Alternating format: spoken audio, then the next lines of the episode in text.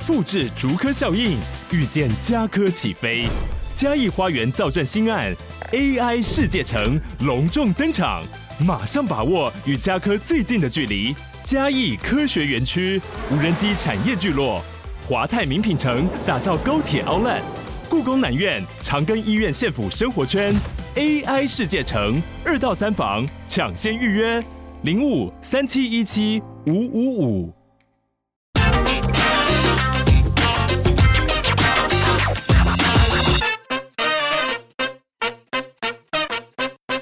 大家好，欢迎收听《听经济》，我是这集的编辑是 On Air 主持人，数位制作人王玉伦。今天欢迎大家来收听我们企业家二代的接班故事。那我们这次的专题题目叫做“继承者们”。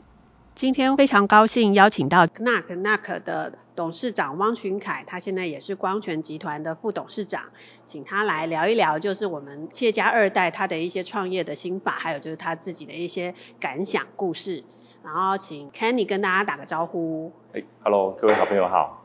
很高兴，就是呃，今天能够聊一聊，就是因为我们其实很爱喝咖啡的人哦，都很喜欢喝又新鲜，然后其实就是呃口味很很好、很到地的一些咖啡。那因为我们现在连锁店很多，然后如果说呃。经过就是刚好也经过一些朋友的介绍，就是在他们去拜访他们公司的科技总部的时候，意外喝喝到就是可能 Knack Knack 的这个咖啡非常好喝。那这次就特别邀请了，就是 Kenny 来聊一聊，就是说，哎，这个家公司在四年前创业的，那这一家公司创业之初是有一些什么样的想法？为什么会取这个名字呢？OK。应该是说，在二零一八年的时候啊，那一年是呃中国瑞幸串最红最红的时候，对啊，然后有个机会跟一群好朋友，我们去厦门考察，我刚好有一些时间跟机会，我就脱队，我都偷偷看了他们的某些门市，嗯，那我发现这个商模好像是可以套用在台湾，但那必须做点调整，嗯，因为中国的瑞幸其实他们的初衷可能跟我想做是不太一样的，嗯。所以我就把这个 model 带回来台湾，然后做点呃符合台湾国情的一些调整，那就变成今天的 KK。嗯哼，所以你自己本身是咖啡的重度爱好者嘛，选择就是创业是走咖啡这条路。当然，因为我们也知道您是就是光泉家集团的这个成员哦。光泉其实就是在食品业、牛奶啊这方面的这个布局很深哦，感觉好像是有一点关联，是不是可以分享一下这一个关系？好的，我想带几个数字给大家，就是在二零。一八年的时候，那个时候我有做点 study 哈、嗯，那时候台湾，我们再回到二零零八年好了，就是二零零八年的十年前，那时候台湾的人均消费一年大概三十杯左右的咖啡而已，嗯，可是到二零一八年的时候呢，那时候的人均消费已经达到一百三，所以这十年的过程中，其实这个咖啡是非常稳定在成长，嗯，那在那个时空背景之下，我有问了几个好朋友，他们也告诉我，其实咖啡其实成成长率没有停过，一直在成长，所以。嗯呃，可以确定它是个刚需。那另外就是说，不像像手摇茶、珍珠奶茶那个，你没有办法每天喝。咖啡的话，原则上呢，每天工作前来一杯，会有个仪式感，等于是一天工作的开始。嗯。而且咖啡越喝越重。嗯。OK，所以我原则上走这个产业好像不会太错。嗯。OK，那另外再带两个数字好了。我们刚刚讲台湾的人均消费，那其实在日本、韩国，二零一八年的时候呢，人均消费在两百二，欧美大概四百。嗯，OK，所以台湾家有很大很大的空间，这绝对是没有问题的。嗯，OK。那第二件事情是说，呃，也也是一个数字的分享哦。台湾人喜欢喝咖啡，但是喝拿铁居多。嗯，OK，在那个年代的话，大概是七比三，七成人喝拿铁，三成人喝美式。啊，OK，所以拿铁最重要的原料是什么？牛奶。牛奶。所以我觉得这个就是一个很自然的延伸，就是咖啡是刚需，然后呢，台湾人又偏好喝拿铁。那拿铁重要的原料是牛奶，嗯，所以刚好这整个看下来，好像这个事情是我可以使上点力气的，嗯，所以就开始了这个创业的的旅程。嗯，那呃，我得知是说你是从二零零三年的时候，呃，就是求学回台湾嘛，哦，然后其实回台湾到创业，其实在整个家族企业里头也有一些服务的经验，然后。光泉集团在台湾超知名的啦，那莱尔富啦，然后光泉牧场，其实都跟我们生活息息相关。那可不可以分享一下，说回台湾之后，在家族里头又扮演了哪一些的角色呢？OK，其实回台湾是一个美丽的错误啦，实话是这样。啊嗯、其实我们家是没有刻意安排任何的接班或实习的计划的，是没有的。嗯，OK。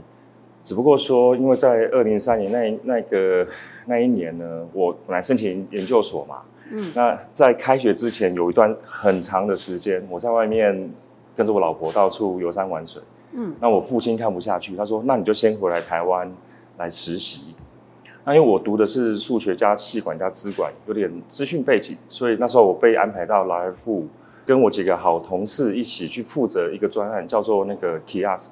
嗯，那时候台湾是超商是没有那个 kiosk 是没有的，没有像我们叫 Life EP 或者是 Seven iPhone 全家的 FamiPort，嗯，那时候是没有的，莱尔富算第一家，所以我那时候是加入那个团队，回台湾就是本来是个过渡，那后来有些事情之后就就顺顺的就留下来，一留就留了二十年，到今年已经二十年了。哇，所以本来是在做这个申请硕士学位的这个进度中，结果意外转折转进了这个集团服务，再来就是创业了。是哦，那这个就是呃人生规划的一个很大的不同哦。在集团内，其实就到目前为止，其实您还是有一些工作职称，就是职务的角色，然后另外再创业，就是 KK 这个咖啡连锁店，可不可以分享一下你现在？一半一半吗？还是怎么样子的一个分工呢？OK，那我先多讲一点，我在集团里面干了些什么事情。OK，嗯，一回来我在莱尔富嘛，所以我就、嗯、就在那边一直一直扎根，跟很大很大的学习。嗯、OK，制造业相对呃，我不敢说熟悉，但耳濡目染嘛，稍微懂一点，而且它没有那么复杂。零售业其实是很非常非常困难的，非常难经营的。OK，所以我在来富有很多很多不同的历练。那在在来富的的部分呢，呃，其实我负责的范畴那个团队已经跟我很久了，所以相关的工作项目跟内容其实大家很熟稔，OK，所以我可以很放心交给了左右手。嗯，那同时间我也去跟长辈争取过更大的责任，但是好像短时间内他们不需要我的帮忙，嗯，对啊，所以我也跟长辈们说，那如果是这样的话呢，我希望能够花一点点的时间出来做一点呃不一样的事情。而且就是 KK 这个事情，嗯，那也征求呃大部分的同意，OK，所以原则上呢，我在莱尔富呢还是有我自己的范畴跟部门单位，但是因为有左右手，就比较可以放心抽身。那在光权的部分，其实我想真的长辈很疼我，所以他们给我一个一个副总的 title，OK，让我在朋友之间或者我们在呃商场上能够有一个比较好的背景的显示，嗯，大概是这样。所以目前的话呢，呃，我其实大概大概七八成的时间是可以把麒麟花在 KK，嗯，但是我的大原则是一定是先把家族的事情处理好，才会把时间花在其他地方。嗯，所以原则上，呃，我觉得是没有没有太大抵触的吧。嗯，理解。所以就是其实就如果长辈交付一些工作任务，你会先优先把家族的事业。呃，完成任务之后，那剩余的时间就是会全心放在 KK 这个营运上，这样子。一定是这样。这也是就是大家可能哦，就不是家族成员比较想要知道、好奇的啦，就是您的角色呃时间的分配。嗯。那 KK 这个公司其实非常特别，我们其实也知道很多台湾很热爱喝咖啡，然后连锁店也很多。为什么我们这次会邀请就是 Kenny 来分享，也是因为他的这个商业模式很独特。那个可不是一般人走进这家店就直接说，哎，老板，我要一杯那个热美式就能够点得到的哦。就是刚刚我们有发现说，就是它是需要有一些前提的，比方说是会员或者是用 APP 才能点餐。是，可不可以请就是啊，Kenny 可以分享一下这个商业模式的特别之处？哦，好，呃，我们我常在说，我们这个有三个特色，非常大的特色，跟别人比较不一样的哦。我们是全会员。嗯，纯线上零现金，嗯，OK，那其实三个事情是息息相扣的啦，哦，其实算息息相扣的。我先讲零现金好了，零现金这个东西其实一点都没有了不起，OK，呃，可是说破一点，绝一点都不值钱。可是我我举个举几个例子哦，我们每天开店里一早要准备零钱，嗯、对不对？所以那也是一个工，OK，你要准备一块、五块、十块、五十块、一百块，只为要找零。OK，这是开店的时候。OK，如果你做店面的话，你要准备这个事情。如果你用现金，第二时候在交易的过程中呢，你需要需要什么？交易它只是一个交换嘛，你只是用现金换你要的服务或商品。可是中中间呢，可能有伪钞的风险，有失窃的风险，有卫生问题。尤其我们刚经过那个 COVID，我们都知道，但钱是很脏的。OK，然后呃，我们在讲说闭店的时候，闭店的时候呢，你还要再整理钱，嗯，对不对？然后你还要做账，所以呃，好，那再讲到最后，最后你要把钱再汇到银行。我刚刚讲这些活动其实是没有创造任何价值的。OK，只是因为我们要用现金交易这个事情，所以我们。大家就就这么做了，嗯，OK。可是真的就像我想的，它是没有创造任何价值，所以我决定说好，我们就走一个比较不一样的一个方法。所以我们是走从看呃创业到现在，我们是完全没有收过一毛现金，所以是零现金。那全会员的意思就是说，我希望大家都能够注册成会员之后呢，再来消费啊。这样的话呢，我们会有一个稍微比较完整的一个消费的轨迹，嗯，OK。我们对客人会比较多的了解，然后能够推给他们比较适合的商品或服务。嗯，那纯线上的话是这样子，我们这个其中很多客人很抱歉，很多客人来到店里面呢，他他就说，哎、欸，我要一杯美式，一杯拿铁，一杯什么的，OK？那我前线的伙伴会很客气的跟他们说，不好意思，要请你注册会员，然后呢，手机打开，我们以前用 APP，现在不是，现在是用一个网站，嗯，然后呢，从上面呢，你要吃什么喝什么自己点，嗯，OK？呃，实话，很多客人一进来听到不收现金，一听到说，哦，啊，我不能。请你帮我点餐哦，很多人就掉头就走，嗯，OK。可是我在做的事情是一个零售业的革命，我很清楚，OK。嗯，所以我们也一路走来这四年多哈，渐渐的大家会习惯了，而且疫情的期间，说实话也间接的帮助我们去推广这个想法跟理念，嗯，OK。那为什么要做呃纯线上的原因，是因为我们希望说客人，因为我们看到很多我们的同业。他们其实，在尖峰的时候是要大排场，要排排很长很长的队伍的。如果你走纯线上的时候呢，你可以预约点餐，你就不需要等。嗯。今天在你上班的途中，你可能在通勤的时候，你就手机划一划，就说：“哎，我几点几分大概会到？”你就先点你要吃的喝的。OK，所以当你到的时候呢，你就很优雅的把东西拿来就走，你也不需要等待，不不需要把自己搞得很狼狈。所以我们当初是这样的想法。OK，或者说你下午有个会议，你早上在办公室划一划。我下午有个会议，我需要什么样的咖啡或茶或什么吃的，手机点一点就好了。嗯，OK，然后时间到你下来拿，或者我们帮你送到办公室或会议室都没有问题。OK，所以当初做纯线上的主要的原因是这个，OK，嗯，是要呃减少等待的时间。另外一个，我们也发现很多我们同业的从业人员，他们的笑容都不见了，为什么？他们忙都忙死了，他们要接受客人的点餐，嗯，还要找钱，还要制作那些商品。忙都忙死了，是不可能有笑容的，不可能记住客人的喜好，很难，会相对比较难。嗯、所以，我们透过这个方式，用系统来记录客人的喜好。嗯，然后呢，我们呢，呃，也会事先把东西做好，我们的伙伴可以比较从容的把他们客人要的东西准备好，让他们在他们要的时间指定的时间来拿。嗯，所以这样相对应该是一个比较好的交易模式。嗯哼。看你刚刚分享的这个叫零售革命哦，其实很有感。是我们现在访问 Kenny 的所在地是广宝企业总部的他们的一间分店。那这间分店其实是进驻在这个这个科技企业的总部大楼一楼内。那我觉得这个是个非常特别的选选店址的一个策略，这个可不可以也分享一下？它不并不是街边店，等于是说就是它主要服务的都是一些大企业的所属员工。那当然外外面的散客也是可以进来，有些就是看这个企业它本身的规定，如果可以进来的话，其实也可以欢迎这样的会员消费嘛。那当初为什么会有这么大的一个挑战性的决定呢？OK。其实我看大台北，我觉得目前的总部都往三个区块移动，OK，、嗯、往内科、往信义、往南港，OK。所以一开始那时候二零一九年我创业的时候，我就锁定这三个区域，OK。所以那内科我光泉就在内科嘛，所以内科我相对比较熟悉，嗯，所以第一家门市前四家两家都在内科、嗯、，OK。另外一家就是在可能在南港，另外一家在呃一个缘分，好开的稍微远一点。OK，但是我们很清楚，因为我们这个商业模式的话，你要做街边店会相对很困难。OK，我们是要全会员嘛，啊然后我们要走纯线上，零现金。你做街边店，你又不收现金，你又不帮他点餐，其实会很不好做。但是当你今天进驻在一个企业总部或上班大楼里面的时候，这些客人早晚你会认识你，早晚会需要你，所以我们就比较耐心的等待，让他们呃常常看到、听到或闻到我们这样的服务。OK，等哪一天，说实话，哪一天真的外面风大雨大或者艳阳高照的时候，他有时候懒得走的时候，就好啦，勉为其难的来用一下我们这样的方式。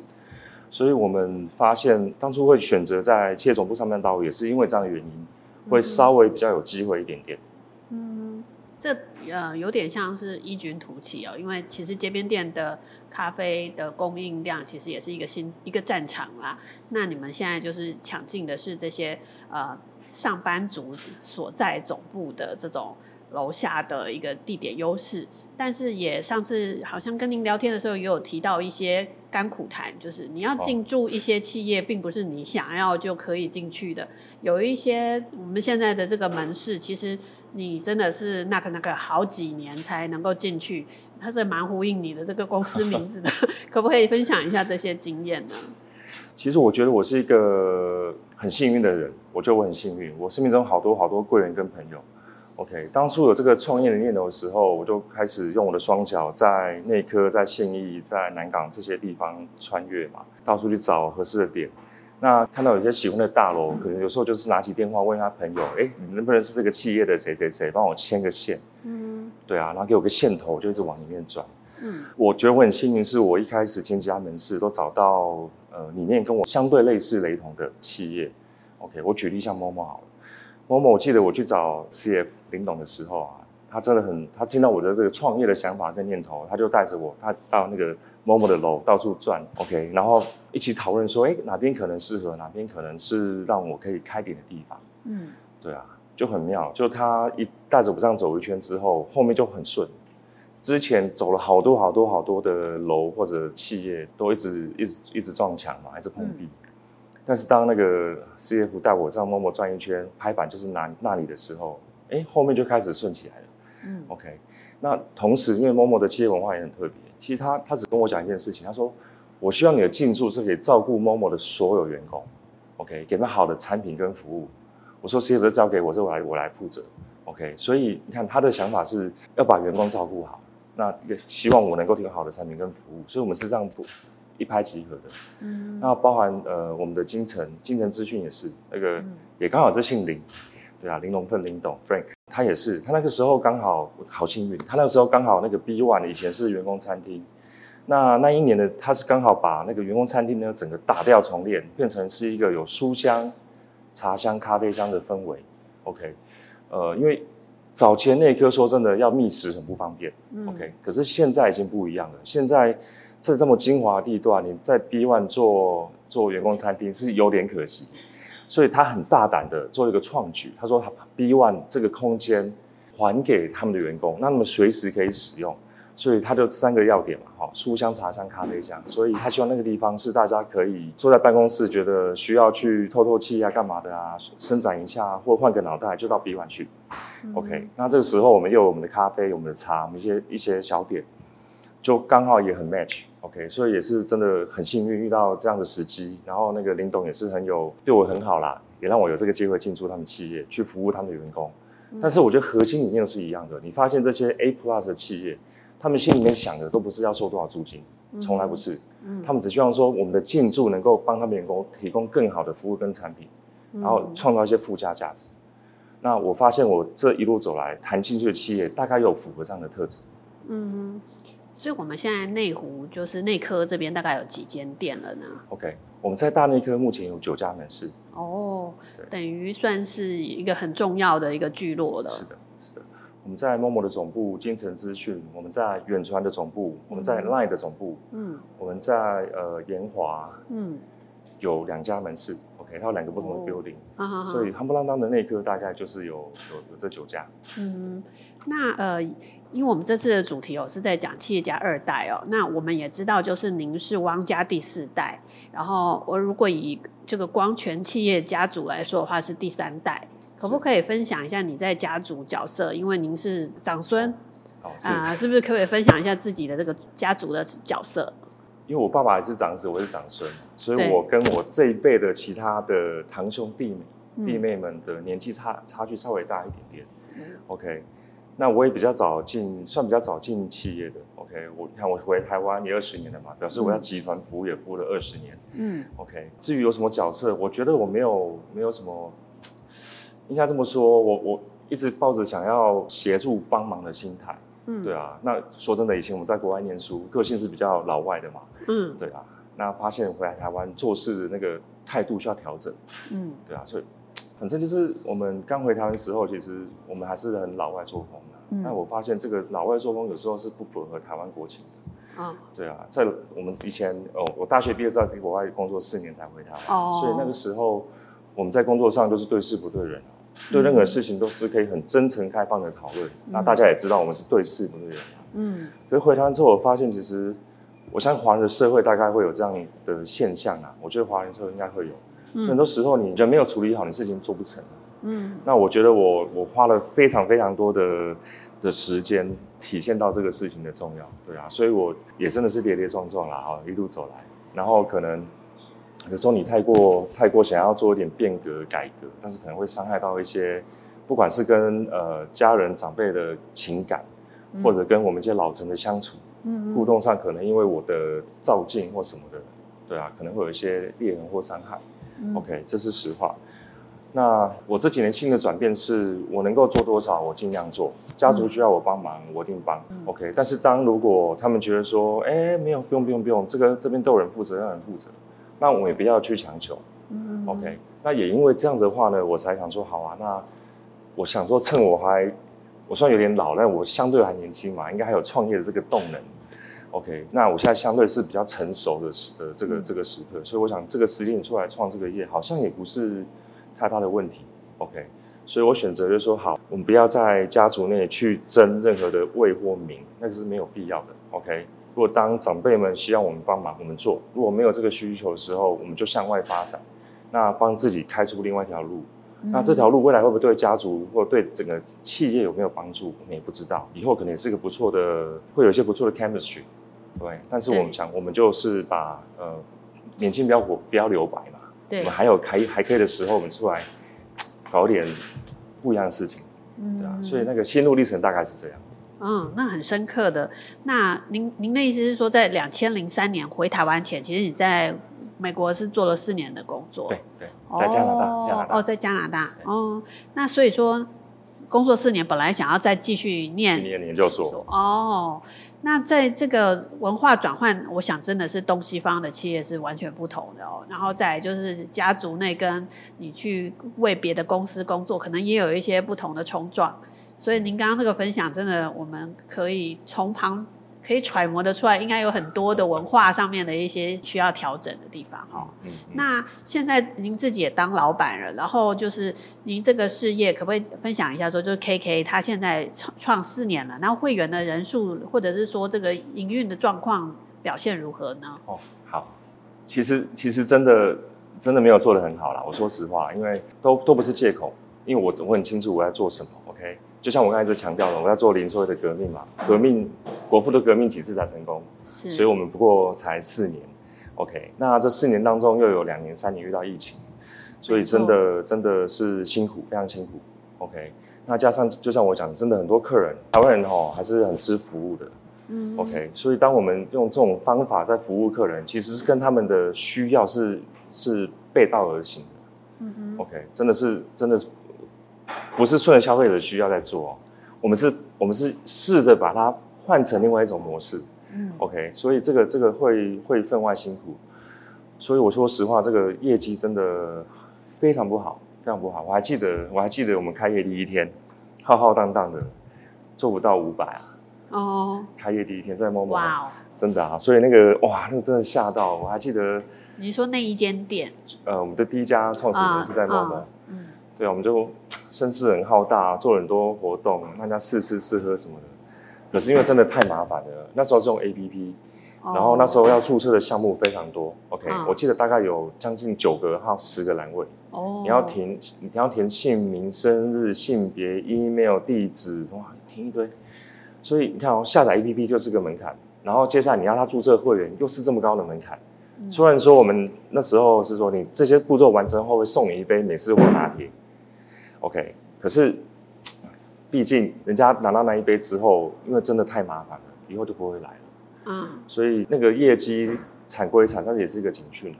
嗯，对啊，我们好像也知道说这样做下去可能也不是办法。OK，所以我们就，但是我还是这样撑了一阵子，一直到疫情，疫情的时候，我们惨到惨到谷底。哦，对，惨到谷底。嗯，但是你知道吗？一九年底，两千年初的时候，二零二零二零二零二一啊，二零二一这两年是最最惨的。嗯 OK，那我就回想出回想到一句邱邱吉尔讲过的话，他说：“不要浪费每一次危机。”那我觉得这次危机就是个转机嘛，OK，所以我们在二零二一年的时候，我们系统整个换掉。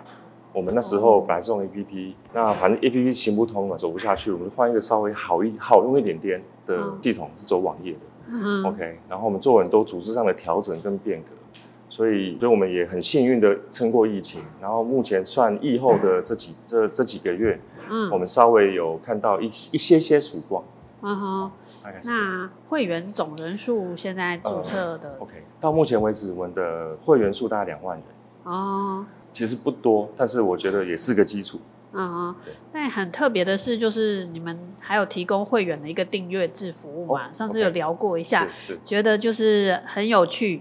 然后可不可以分享一下？因为我上次还还问了一个很邪恶的问题，哦，就是有没有 有没有一个？因为他们其实有一个服务是，就是你如果订阅制的话，其实你美式咖啡是可以无限杯取用的。嗯、那其实我那时候就邪恶的问了一下，那会不会有？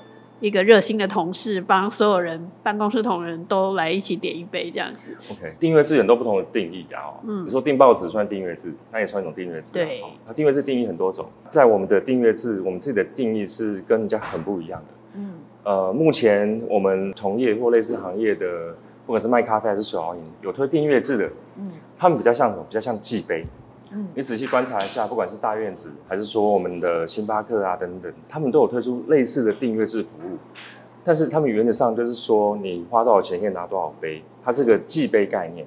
没错。所以消费者是可以计算一杯多少钱的。嗯。OK，但是我们的比较不一样，我们不是卖，我们不是卖计杯，我们卖的是一个 right，我们卖的是一个服务。OK，那这个服务比较像什么？我常做这个比喻，这个服务比较像说你去参加一个健身房的会员。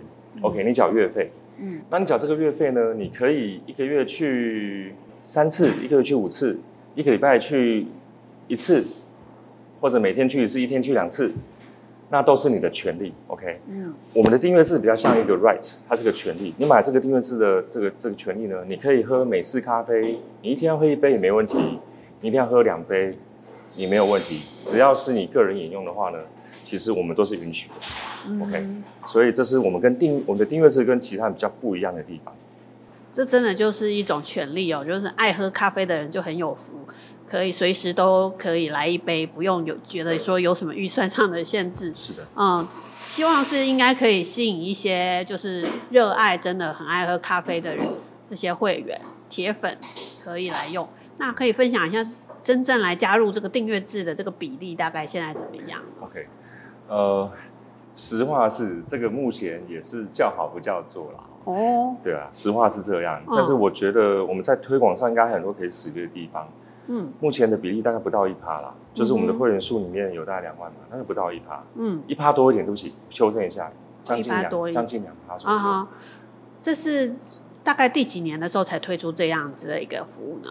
我们在二零一九的年底还是二零二零年的年初。哦，okay, 很快就推出了。我们今年我的推出，其实这个灵感来源是日本有一家叫 Mafia 的咖啡。嗯，OK，其实你去 Google 一下可以发现，这个日本这个东西它是做订阅制，嗯，很有名气的。嗯，所以我们是参考一下它的资料，然后做我们呃，我们就想说好，我们来试一下下，对啊，大概是这样子。嗯，对啊。那我还记得说，我当初提这个想法要做这个订阅制的时候啊，我们全公同公司的伙伴们都是反对的。嗯，那那就是就是因为说很多人怕说。不是说 Ken 你是疯了，OK？一定会有很多人，很多人呢，他会共用这个账号，或者很多人会帮朋友取杯。对呀、啊。他们觉得我一定会被喝垮，但是我有个傻傻的个性啊，我我真的是一个相信人性本善的人。第一个 OK，所以我觉得没什么好怕的啊。第二个是我们就试试看嘛，如果真的不 OK，我们就调整啊。嗯，OK。所以我说服我同事的方法是说，那没关系，我们大家记不记得我们是纯线上，对不对？全会员是，所以我们很清楚哪些是 heavy user。嗯，OK。所以一开始我们的做法是我们是用邀约制的。嗯，我们先选一家门市，然后呢，我们选了几个是喝比较多咖啡的的会员的客人会员。OK，邀请他们入入这个订阅制，OK，来试试看体验。嗯、所以说真的不是你任何人想加入可以加入啊。一开始的时候，因为我们在做什么？做做测试，做 pilot 实验。嗯、那这个实验下来，我发现呢，其实真的还好啦。大家想那个都想太多了。我觉得台湾的底蕴是非常深的。OK，所以我们呃一开始这样做测试，其实没有发现没有太大的问题。嗯，后来我们就开放说好，那这家店全部的人可以参加订阅制，嗯，OK，然后再逐步开放变三家、四家，然后全门市。哦，OK，我们是逐步逐步开放的。嗯嗯，对啊。那对啊，这个我也觉得很有趣。其实跟实际上营运起来没有想象中这么多，我预想的一些意外的状况其实是没有出现的哦。然后呃，我想可能也跟就是 Kenny 选址都是在这些企业员工的。所所服务的这个大楼有关系，他们可能就是上班族嘛，所以自己点比较是一个符合常态的点法。你去帮同事点的几率也不高，可能是，嗯，是这样吗？好，那我修正一下，我那时候很多同事他们会害怕、担心的原因，是因为他们怕可能十个里面或者一百个里面，大概会有二十个、三十个人会干这样的事情。嗯，那我说台湾的底蕴很深，是真的。我讲真的，我们的底蕴非常好。我发现这样的客人有，他是存在的，可是大概三趴五趴啦。嗯嗯嗯。OK，但是当我们抓长补短的时候，其实还好啦。嗯。我们抓个平均，其实还好。嗯。所以那样的客人有，但是说不值得我们担心。嗯。OK，那第二，刚刚你有提到，就是说，因为我们的商业模式，我们全部是进驻在什么企业总部跟上班大楼。对。OK，所以你身旁的同才会看到你的行为。嗯，所以某种程度上呢，他们也会自我克制一下，因为你不想被贴标嘛。对，对啊，你这个人啊，怎么这么这么爱贪小便宜？贪小便宜，然后怎么怎么？其实大家都会看在眼里的。嗯，所以我们这个台湾人底蕴可够。第二个，我们进驻的企业值都非常好。嗯，然后第三，加上说，因为这个这个环境跟氛围，大家还是会克制一下下，不会这么这么随便乱来。嗯，所以那个真的比例很低啊，有的是少数。OK，那我相信他一定是情有可原。所以我交代前交我交代我们的门市的伙伴就说啊，有时候就睁一只眼闭一只眼啦，他有他的需要嘛。哦，这真的可以这样讲吗？对啊，但是真的很少，哦，真的。那我我真的觉得说，就是 Kenny 这一家。这个事业其实挑战跟革革命性做了很多的事情，是台湾零售业都没在做的哦。那当然里面就是呃会收集到很多的经验，可能以后未来您在事业上经营，或者是回馈及就是家族的这个事业零售事业，也都可能会有一些不同的化学效应啊。嗯、那我我是还蛮好奇的是说，那在您自己啊、呃、回台湾服务，你看就是家族内二十年，然后再加上创。创业四年哦，这里面你觉得对你长辈有没有说过一些？你刚刚说是都没讲过什么对这个第二代、第三代的安排，可不可以再多讲一下说？说那他有说什么有关于说，哎，那大家应该都是自由发挥吗？还是任何的这方面的一些指引吗？还是文化就是真的是东东方文化，就是这个是是一个不可不可说的事情，长辈不说，我们晚辈也不能说，可不可以讲一下？Okay. 好啊，那我们就把那个场景拉回到我大学毕业那一年，OK。嗯我我很清楚记得我爸爸跟我讲过哦，讲哦，你让我摘掉，因为我靠假逃咯。OK，然后做到一定的程度呢，让家族邀请你回来集团，回来企业上班来工作。嗯、OK，所以我那时候我一毕业之后呢，我是没有回台湾的，我在加拿大找工作，一间一间，反正就是当地的公司，没有人认识我。嗯，他这边做了四年。OK，现在回来看台湾哈，台湾回来回来台湾之后呢？二零三是个意外，刚才有讲过。那回来台湾也过了二十年，二十年，呃，这里面说真的，我也看了很多哈，公司的一些规章制度啊，什么设计等等的。其实我们有看没感觉，有时候你看真的，你不知道为什么会会这样设计，两边怪怪的，你也说不出来。但是这中间一定很多版本嘛，对，OK，那一直到我这四年创业，我全部事情基本上是从零开始，从无到有。嗯，所以我对不管是真的，现在真的很有感，奖金制度的设计、人事的安排等等等等等，OK，非常有感觉。然后因为有这些感觉跟体验，再回去看呃集团公司很多，哎，为什么是这样？你会忽然间比较可以理解。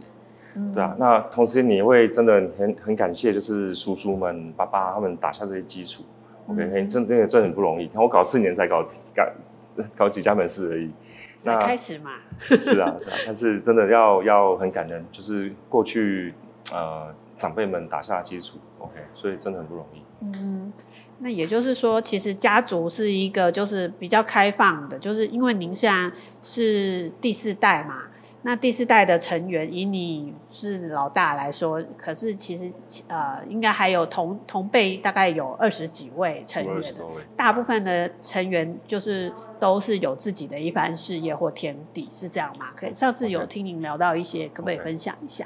好啊，我我的弟弟妹妹非常优秀，OK，那我的堂弟妹妹们更优秀，真的很厉害，我们好多好厉害的角色，OK。我觉得家族里有一个一个一个氛围啦，哦，啊、就是就是好像大家也觉得说，如果你有办法在外面历练，啊，绝对是件好事。嗯、所以我们不会一开始就全部往公司里面塞哈、嗯，这个这个事情是在我们家族是没有发生的。所以我们很多很多我这一辈的堂弟妹们啊，或者我弟弟妹妹们，他们其实在外面是很多很多历练的。嗯哼，呃，我随便讲几个好了。我有一个堂妹，她是做服装设计的，非常有名。嗯 OK，叫汪丽玲，啊，对啊，是是啊，非常厉害。OK，他也是自己没有拿家族的钱哦，就自己一个打工赚零用钱，然后慢慢把他事业做到这个程度。嗯，OK，他也参加了台北时装时装周，去法国参展，去美国哪里参加很多那个服装 fashion show 之类的，嗯，对吧？所以看这么厉害。再来，我一个堂妹，她是路透社记者。嗯，OK，她呢也去访问过翁山苏姬，她常在一些很危险的地方做一些很特定议题的专访。很不容易。那我自己还有一些堂弟妹，也是在很多领域是很非常非常优秀的。我有一些堂弟是在生技医疗方面的，OK、嗯。那我有些我我几个堂妹是以前在很多国际的大公司待过，嗯，他们在雀巢待过，在很多很多公司都待过的，OK、嗯。那目前暂时还没有回集团，嗯，OK。我觉得他们还是在吸收很多养分嘛。那我觉得哪一天等长辈有需要我们回来帮忙的时候，我觉得我们那个养分充足回来帮忙，也不是不见得是坏事。嗯，而且外面走一遭，看过一些国际品牌的大公司怎么样去 run 这个企业，嗯，我觉得对光权会对来会对来富，一定一定是会有帮助的。嗯，OK，所以他觉得，我觉得他不是禁忌啦。如果用禁忌两个字应该是错的，只是说因为大家都客气。嗯，汪家人就是客气啊，很多事情可能的拍摄铁帅供，你知道吗？嗯对啊，那我觉得反正现阶段就像我刚刚一直描述的，呃，如果长辈需要帮忙，OK，我们曾经自己举手说，哎，我要做什么做什么。啊，长辈觉得不需要，就、嗯、就放下，不要去争，嗯、对啊，那转个身去做其他事情嘛、嗯、，OK，那但但是当当我们这些这一代的的后辈们哪一天家属需要我们，一定回来帮忙的、啊，嗯、我们毕竟都是喝光泉的奶水长大的嘛，一定是会回来来协助，如果有任何需要的时候，一定会回来。嗯，在这个创业啊，或者是说在家回家族这二十年，可不可以分享一下？你觉得，因为大家外外界哦，就是一般的上班族总是会说啊，这个企业富二代、富二代、富二代或三代、四代，总是是一个台湾的小名词。嗯，你觉得这个是个压力吗？还是说这是一个甜蜜的负担吗？还是其实有什么样的一些感受可以分享给大家知道？说是压力或什么，是不是？我、嗯、我我个人是觉得还好啦。我我个人我觉得我们不会拿这个光环去外面干嘛干嘛嘛，其实是不会的。其实认识我的人或认识我堂兄弟妹的，应该都知道我们其实相对相对是低调的，相对相对是低调的。我们也没有，欸、真的，我们家族没有那开跑车玩什么的都没有。这是这是为什么会形塑这样的一个家族氛围啊？就是还真的蛮低调的，在商界啊，或者是。就是大众媒体上面的这个，就比较不是这么高调哈。我们长辈都没有这些习惯啊。哦，真的，你看，我举一个例子好了。我想我父亲，我说实话，我觉得，我觉得当企业到一个程度，那你身为一个公公司的 leader，OK，、嗯、你有司机是很正常的，而且也是应该的。嗯、说实话，一般你在外面奔波，你要自己开车其实是很累的。对啊，OK，蛮分神的。是的，是的、嗯、，OK。我父亲为例好了，他到六十岁才请司机啊。嗯哼。对啊，所以我们怎么，我们所以所以整个家族大概是这样的氛围跟文化。嗯。对啊，那就大家都很朴实，每个人没什么坏习惯啊。嗯。真的没什么坏习惯，没有人没有人在赌博啦、啊嗯，没有人在都没有啊，没有人在玩一些比较比较奢华的什么都没有，没有什么比较不好的心、嗯、都都没有。所以我觉得在耳濡目染之下，我们家族都大概是这样的痛调。嗯，大概是这样，还蛮特别的，有趣啦，有趣。那嗯，也最后想问一下说，说那你自己现在从创业四年哦，然后家族经验二十年，这个角色，这个未来怎么看？说你想要帮自己的事业版图冲刺什么样挑战性的目标？OK，很多朋友可能半信半疑啦，但是我我自己我是可以看见，我可以看见那那个啊。未来的五年、十年会非常大，我可以看见这个事情。OK，虽然说摸索四年，然后可能中间空窗了两年，因为疫情的关系，可一路走来，我发现这个商模是可行的。OK，我可以看见，那它未来不是三十家、五十家，它可能是两百、三百、五百家的规模。